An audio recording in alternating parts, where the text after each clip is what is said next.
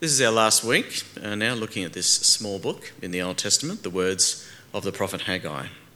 As I've said a few times, I chose this book for our school holiday series because there are many books in the Bible that we might not even know are there, and we pass over them because they're small and easy to miss. And those books, though, are ones that might have something in particular that God would like to say to us, and I think Haggai may be one of those. And so, what we've seen as we've looked at Haggai over these holidays is that his prophecy was focused on the issue of the rebuilding of the temple in Jerusalem after the return of the Jewish people from exile in Babylon in the 6th century BC. The old temple that had been there since the time of Solomon had been destroyed by the Babylonian army. And a big task for these Jews who returned home was to re establish the proper worship of God in their city again. And what Haggai does as he prophesies is to drive home the point to them that the temple is a symbol of the fact that God wants to create a home in the midst of his people, to live with them, to share his presence with them, and for them to experience the blessing of his spirit in their lives. So the temple is not just a building, it's not just a place to worship, it's a sign that all of God's people are, in a sense, meant to be a house or a home for the presence of God in the world. And we've seen as Christians that this idea uh, continues. We believe that the church is meant to be a place where God's Spirit lives. Not the church, the building, but the church, the people of, who follow Jesus. And that affects the way that we live, that affects the priorities we have in our lives. And so Haggai is really a book about the home of God.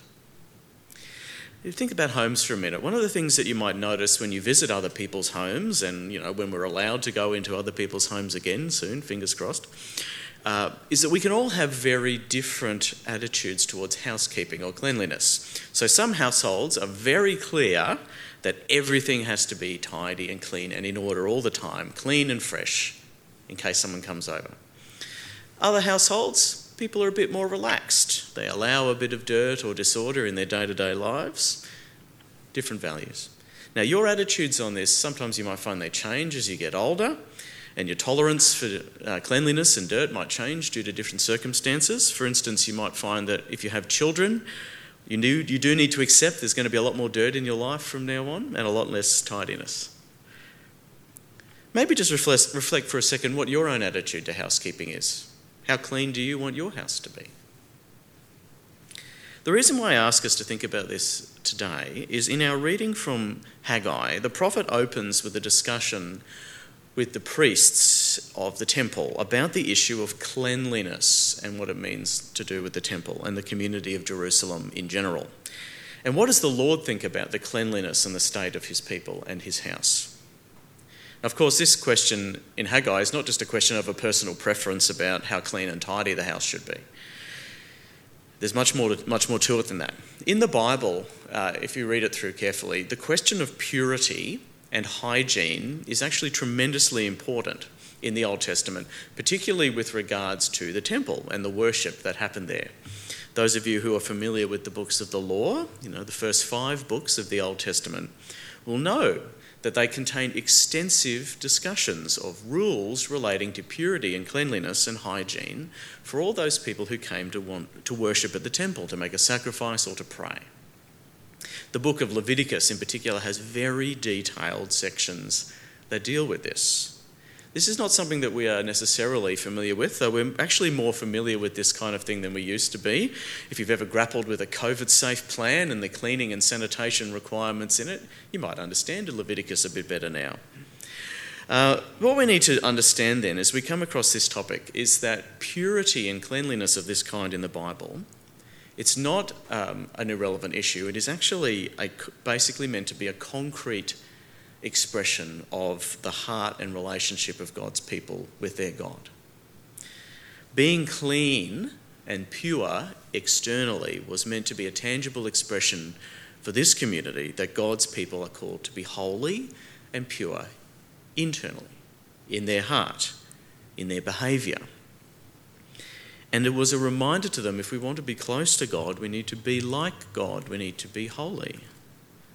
The implication of these laws then is that an impure people would not be able to come close to a pure God, and this God would not live in their midst.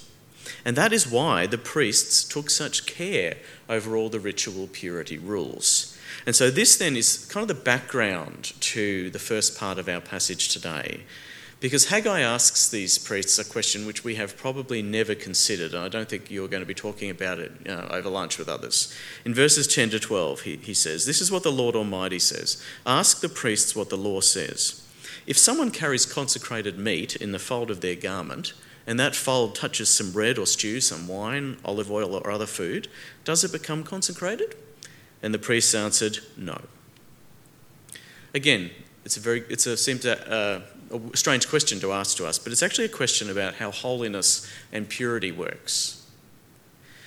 In the temple, of course, there always would have been what we would call consecrated meat, which, were meat, which was meat from animals that had been offered to God in a sacrifice. It was considered holy, it was set apart from ordinary food and ordinary things. And the question that Haggai is asking the priests is whether the holiness of that meat, that food, is contagious. If this meat touches other food, does that become holy food as well? And the answer they give him is no. And that leads to the other side, which is the question that we have in verses 13 to 14. So, under the law of Moses, a dead body was considered to be unclean, both hygienically, as we would think of it, but also to be unclean to allow people to come to worship if you touched it. So Haggai says, if a person defiled by contact with a dead body touches one of these things, this food, does it become defiled? Yes, the priests replied, it does become defiled. And so Haggai says, So it is with this people and this nation. Uh, in my sight, declares the Lord. Whatever they do and whatever they offer here is defiled. So the rule was if someone had touched a dead body and then they touched your everyday food, then that food would have become impure or unclean in a ritual sense, a worship sense. So, this impure person is communicating their impurity to whatever they touch and whatever is around them. It's a bit like a positive COVID case, draws all their close contacts and people who've been at the same exposure sites into quarantine with them. Um, Again, so this might seem an obscure question to us and irrelevant to spiritual things. But if you really got to think for just a minute what, the, what Haggai and the priests are actually saying about holiness and purity. Because under these set of laws about purity, holiness isn't contagious. That is, holiness doesn't spread from one thing to another. However, defilement or impurity is contagious. So if something is impure and it touches something else, it makes it impure as well.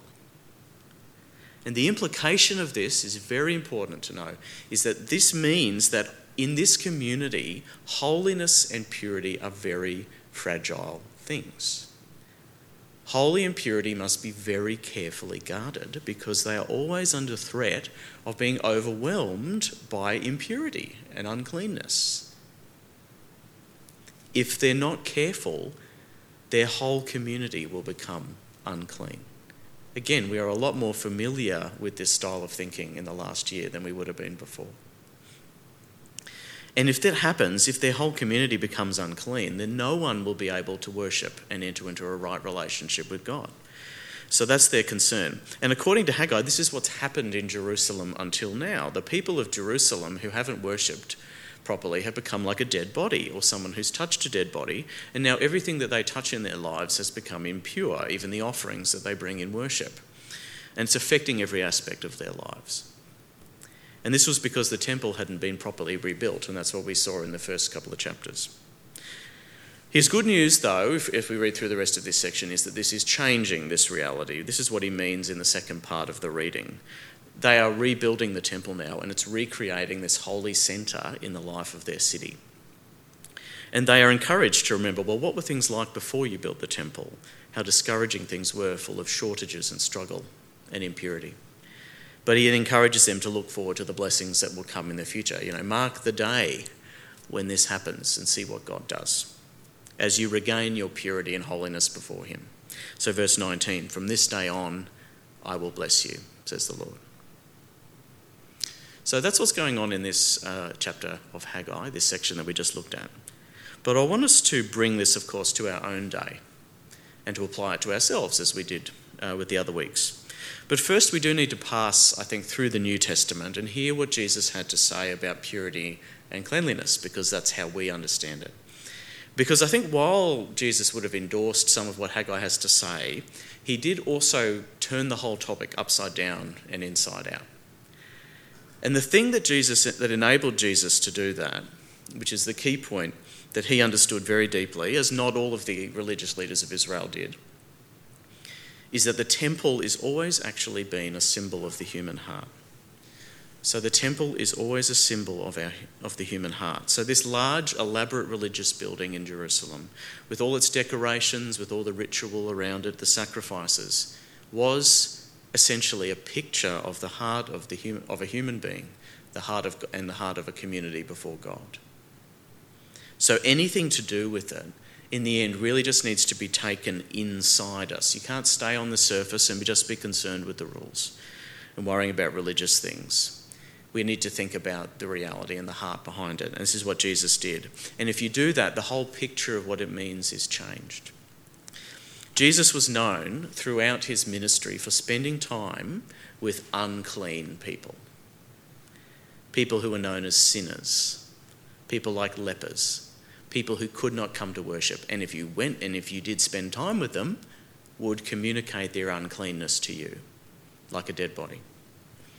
So Jesus spent time with these people, and this is despite the fact that he was very keen that people get their lives right before God and come to worship him. And we know he was angry when the temple was defiled. When he, we know when he came and saw all the buying and selling of the animals there, he was very upset. But this is what he said in Matthew chapter 15 verses 17 to 18. He's speaking to the rulers and the teachers of the law. Jesus asked them, Don't you see that whatever enters the mouth goes into the stomach and then out of the body? But the things that come out of a person's heart, mouth come from the heart, and these defile them.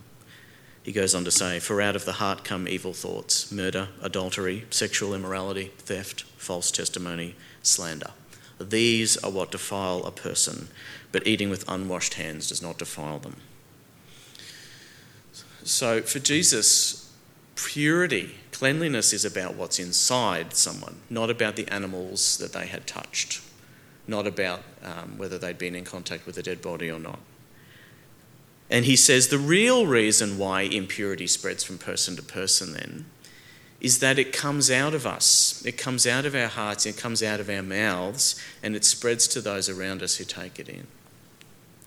And this can happen even if we're religiously pure and correct, even if we wash our hands all the time. And I think arguably Haggai would agree with that, that purity is really about the heart. But what is a revolution in Jesus, though, is the idea and the reality that he showed that holiness can spread in the same way that impurity can. Holiness can spread in the same way that impurity can. And this is why Jesus was comfortable spending time with lepers. He was willing to touch them and to heal them. Because when the lepers and sinners came into contact with Jesus, it wasn't the case that their impurity spread to him. It was his holiness that spread to them because he was filled with the Holy Spirit. He could not be made impure. And can you see what this means for God's people? This is what turned the spiritual and religious world inside out for Christian people and for those who had the Spirit of Jesus in them. So instead of having to worry about keeping away from impure and unclean people and things so that God won't abandon them, God's people can now go out and bring the presence of God and His holiness with them to the whole world. And this is what we saw happening when we looked at Acts uh, in the previous term. Con- holiness is contagious now. And this is a good reminder for the church that we should never think of ourselves as a pure and separate group of people who need to keep away from the rest of the world and its influence in order not to remain, in order um, not to become impure. That's a temptation that Christians have often given into. But Jesus says, you know, your purity comes from within you. Our purity comes from within us, from the Spirit.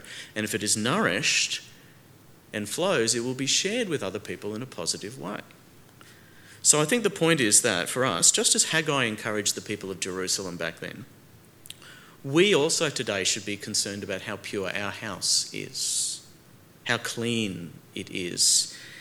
Is it in the state where God's Spirit can live and work? Or is our heart full of things that make us impure? Are we full of hatred? Are we full of lies? All those things that Jesus said. If they are in us, they will come out. So I'd encourage us to think about what comes out of our heart and our mouth, as we, particularly as we engage in speech with others, since that's what Jesus was concerned with. And I would just put a particular word today about the way we speak in social media uh, situations. How, does, how are we sharing? What are we sharing? Is it lies? Is it hatred? Is it anger? Is it pure?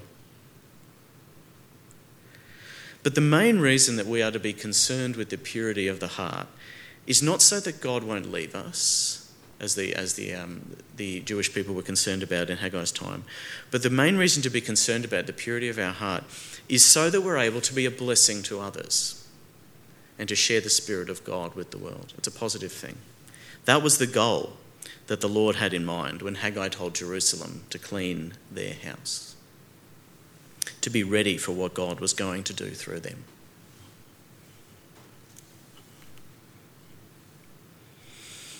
So we're going to be finishing Haggai now this week. Hopefully, we all know now that it's in the Bible and a bit about what it's about. Um, if you haven't read Haggai for yourself while we've been studying it, I'd encourage you to look it up in the index of your Bible and have a read.